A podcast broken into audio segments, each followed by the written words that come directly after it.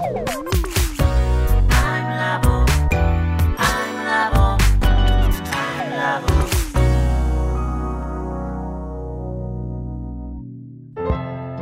田智久のアイムラボアイデンティティ研究所。私は何者なのかそれは人類にとっての永遠のテーマ。15年の歳月をかけ開発された統合された究極の私と出会える技術アイミング。不確実性の時代を生きる次世代リーダーのためにアイデンティティの本質について語り尽くします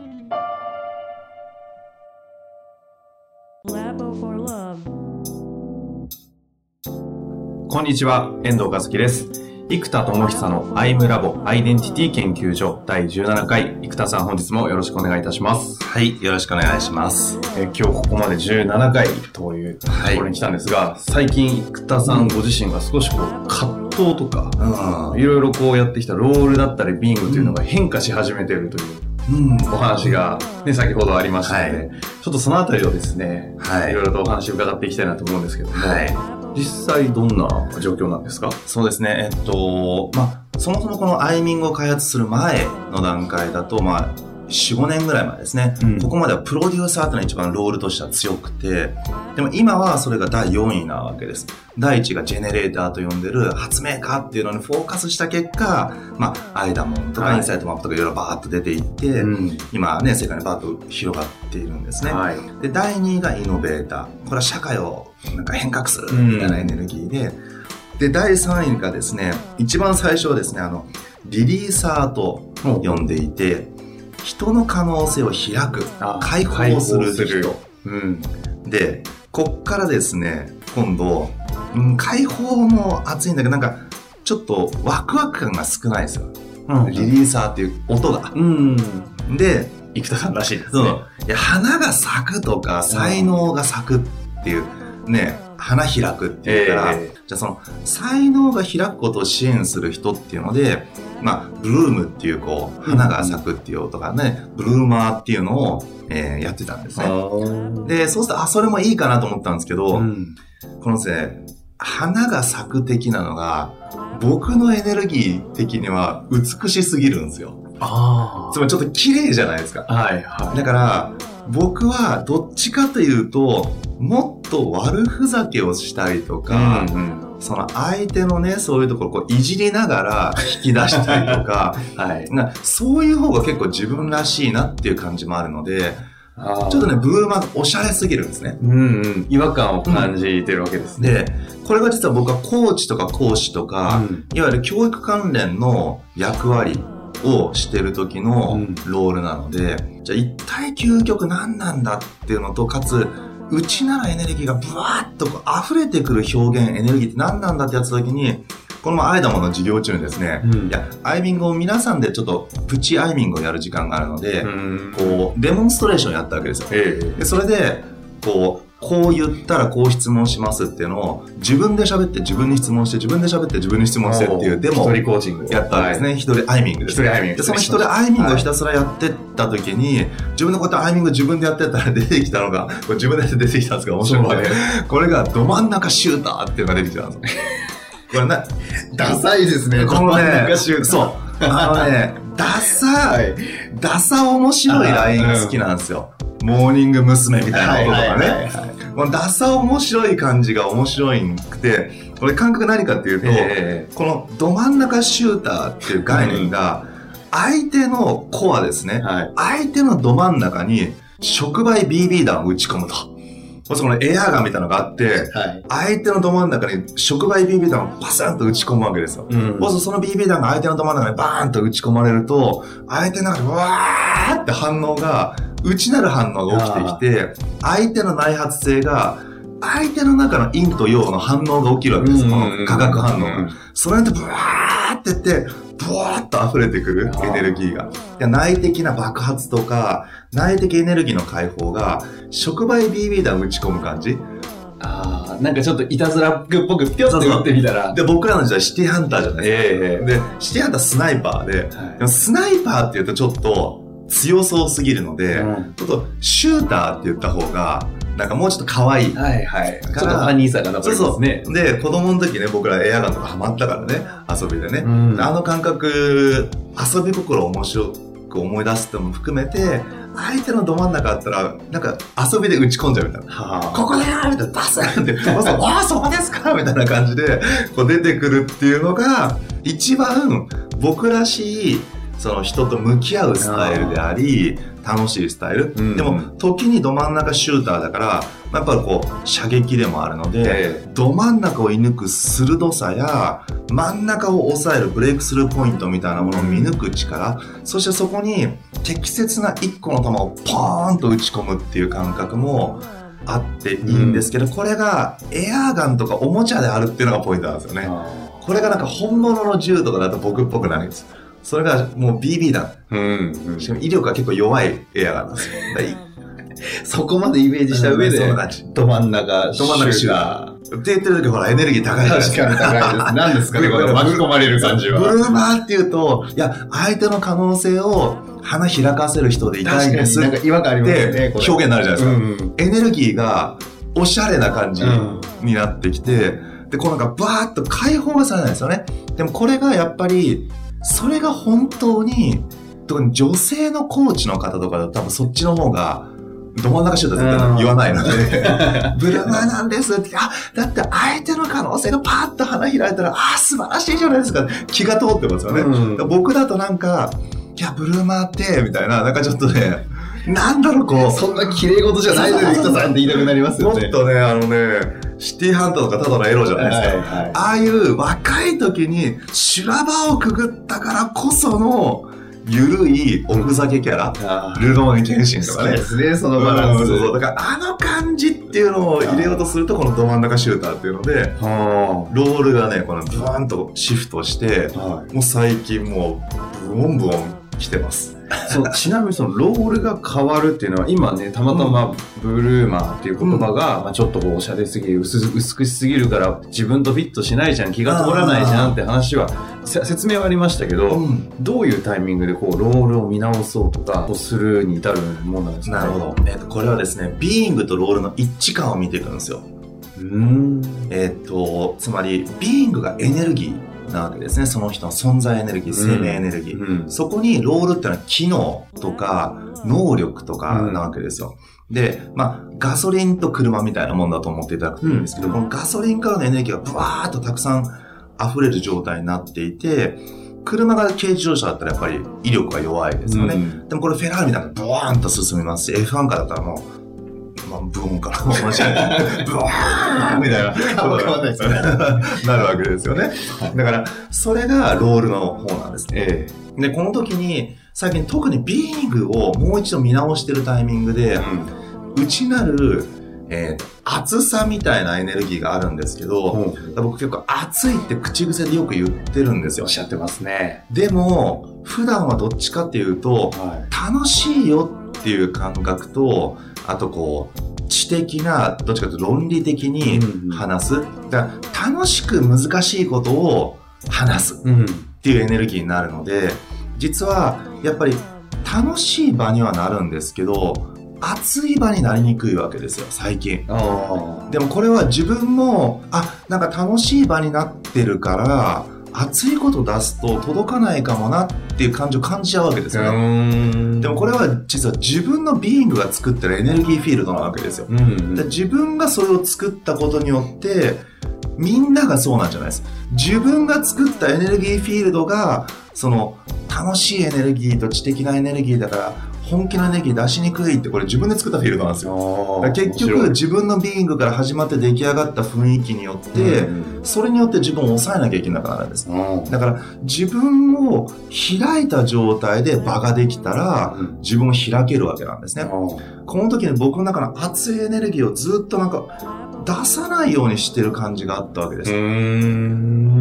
で、これも出さないようにしてるっていう感覚から、はいまあ、これを出していこうというふうにビーイングになっていったんです。で、その結果、それを入れる感じが、やっぱりブルームっていうのは、ちょっと柔らかいんですよ。楽しくて、温かい感じ。うんでも、シューターってやっぱりこう、戦うとか、まあ別に戦いたいわけじゃないですけど、熱い感じとか、は狙いすましてスコーンといく感じとか、そういう感じと、あと、子供の時のわーって山で駆け巡って楽しい感じとか、はいああいう感じが乗ってきちゃうので、気を解放しそってちにる感じしてるという感じです。ははいい。じゃあその時にその自分の普段の生活の中でのビーイングに対するこう違和感みたいなところからどうしようってチューニングしたところがロールに向かったってことですか？そうです。そのビーイングが解放される、このエネルギーを受け止められるロールが必要になるわけですね。はでそうすると今までのブルーマーだと、being が解放されてきた時に、このエネルギーを受け止められないんですよ。えつまり熱いエネルギーをうまく入れられないえうん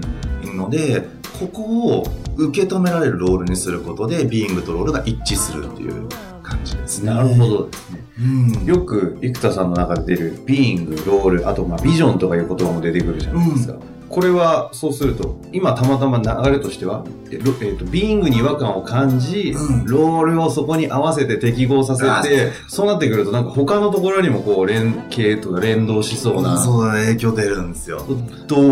ういうもんえーっと、まずビジョンの言葉がずっと僕は本当の自分らしく生き生き輝いているっていう世界を作ろうと思っていて、うじゃあ本当の自分って何だって気づいたのが、結局は陰の自分でも陽の自分でもなくて統合された自己であるってことに行き着くわけですよ。うんだ本当は本当の本当の自分は陰と陽が統合された自己である。で、えー生き生きっていうのは漢字が2つあって、生きるの生き生きと生かすの生き生きなので、これは生きるという方はビーイングの解放である。私が私として生きることである。そして、生かすっていうのはロールの発揮である。うん私という人間をいかに発揮して貢献していくか。うんそうするともう魂の輝きみたいになると。で、これが本当の自分らしく生き生き輝いている。面白いのはこのビジョンの言葉を作ったのは大学生の時なんです。大学4年生の時か。で、このビジョンの言葉を作ってから、はいずっともうほぼ毎日、どうしたら本当に本当に自分らしくあれるのか、なんとなく自分らしいとかって言葉を逃げ工場に使ったりしがちですけど、うん。そうではない、本当の本当の自己なんですよ。うん。この自分ってどうやったら荒れるのかどうやったら自分を本当に生きられるのか。なんとなく自分を生きてるんですとか最近ブームなんですけど、自分を生き抜くみたいな基準とか、うん。本当に生かしきってちゃんと社会に大きく貢献してる基準。うん。小さくではなくて社会的にインパクトの基準で貢献できるこれでどうやったらできるのかを突き詰めた結果、まあ、15年ぐらいの歳月で、う今のアイデンティティ統合の技術に全部来たので、は偶然っちゃ偶然なんですけど、うん。演劇的にビジョンから全部ブレイクダウンし続けた結果、まあ偶然とかも含めてたどり着けたとも言えます。はだからここはある意味、まああとは改善なんですよ。アイダモンとかアイミングの技術を改善して、うんもっと良くすることはできるんですけど、これが1年2年のスパンでもっと改良されたら、もうほぼほぼこれは確実にもう満たされていくのが分かってきているので、次のエネルギーの基準のビジョンが欲しいわけです。そこに必要になるわけです。つまり、本当の自分らしく人々が生き生き輝いていくとどうなるのか。この先のビジョンを開いていく必要性が出てきてるその上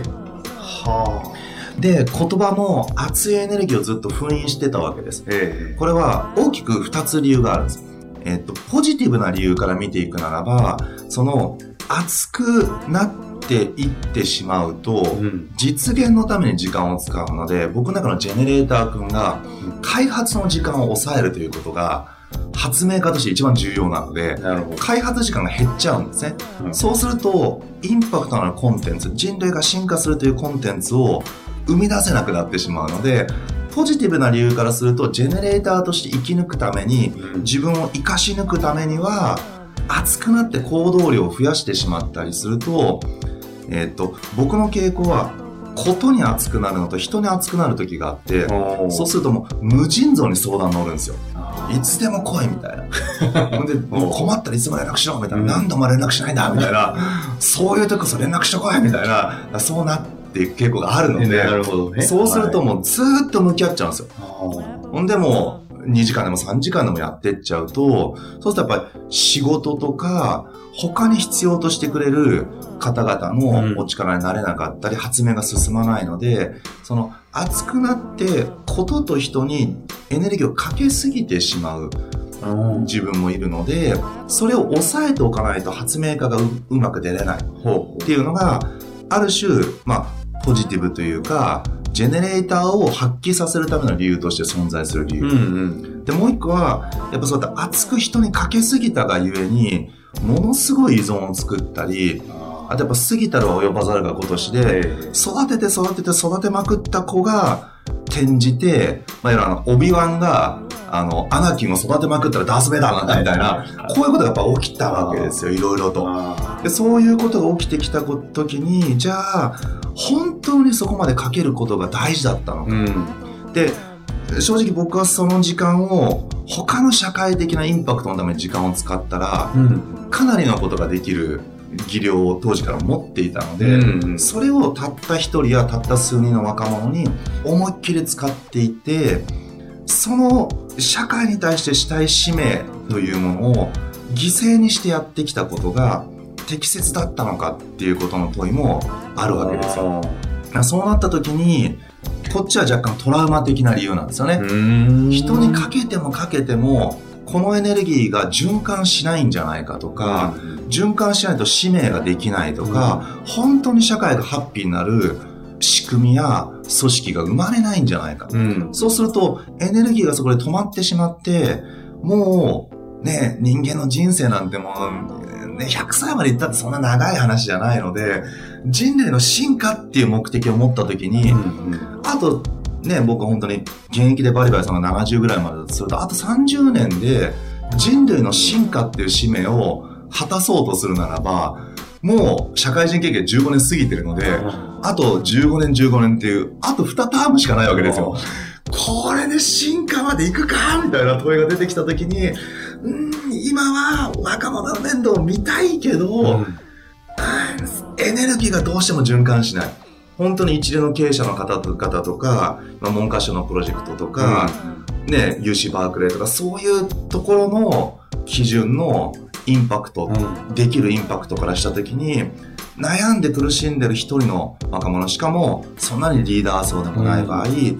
本当は面倒見たいんですよ。うん。もう大好きなそういう暑苦しい人、はい。もがいてる。う力じゃないんです。本気でもがいてる人は僕は好きなんですよ。ん。なんとかしたいんですけど、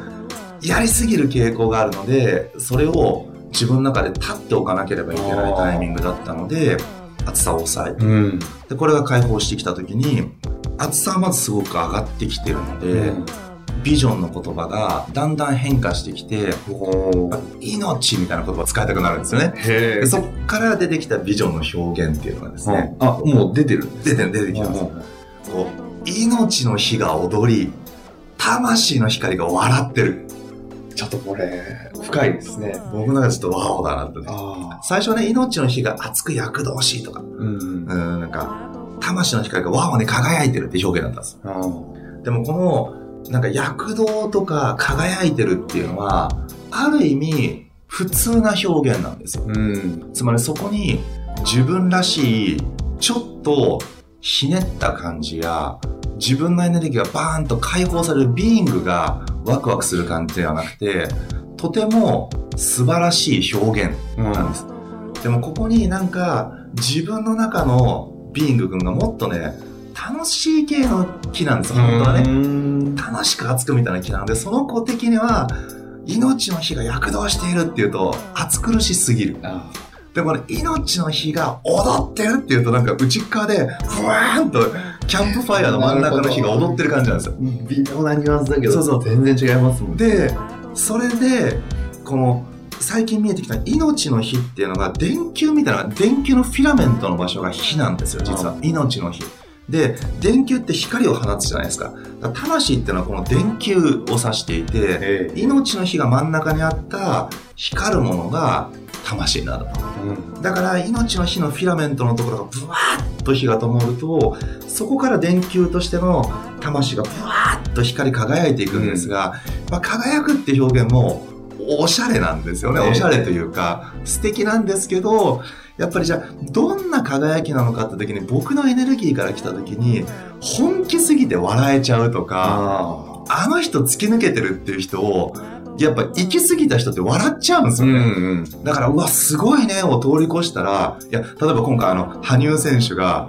ね、はい3回連続歴代新記録え越すと、もう笑っちゃうじゃないですか。やばいやばいやばい。やばいやば。いやー、もうやばくないって、笑っちゃうんですよ。ええその感じね。そううん。だから、その人のアイデンティティが解放されすぎてい。った時には、実は、光のエネルギーは笑っちゃうんです。だから、命の火が踊り、魂の光が笑ってるってい。う状態にみんながなったら、もうこれは激アツ激ワオだと。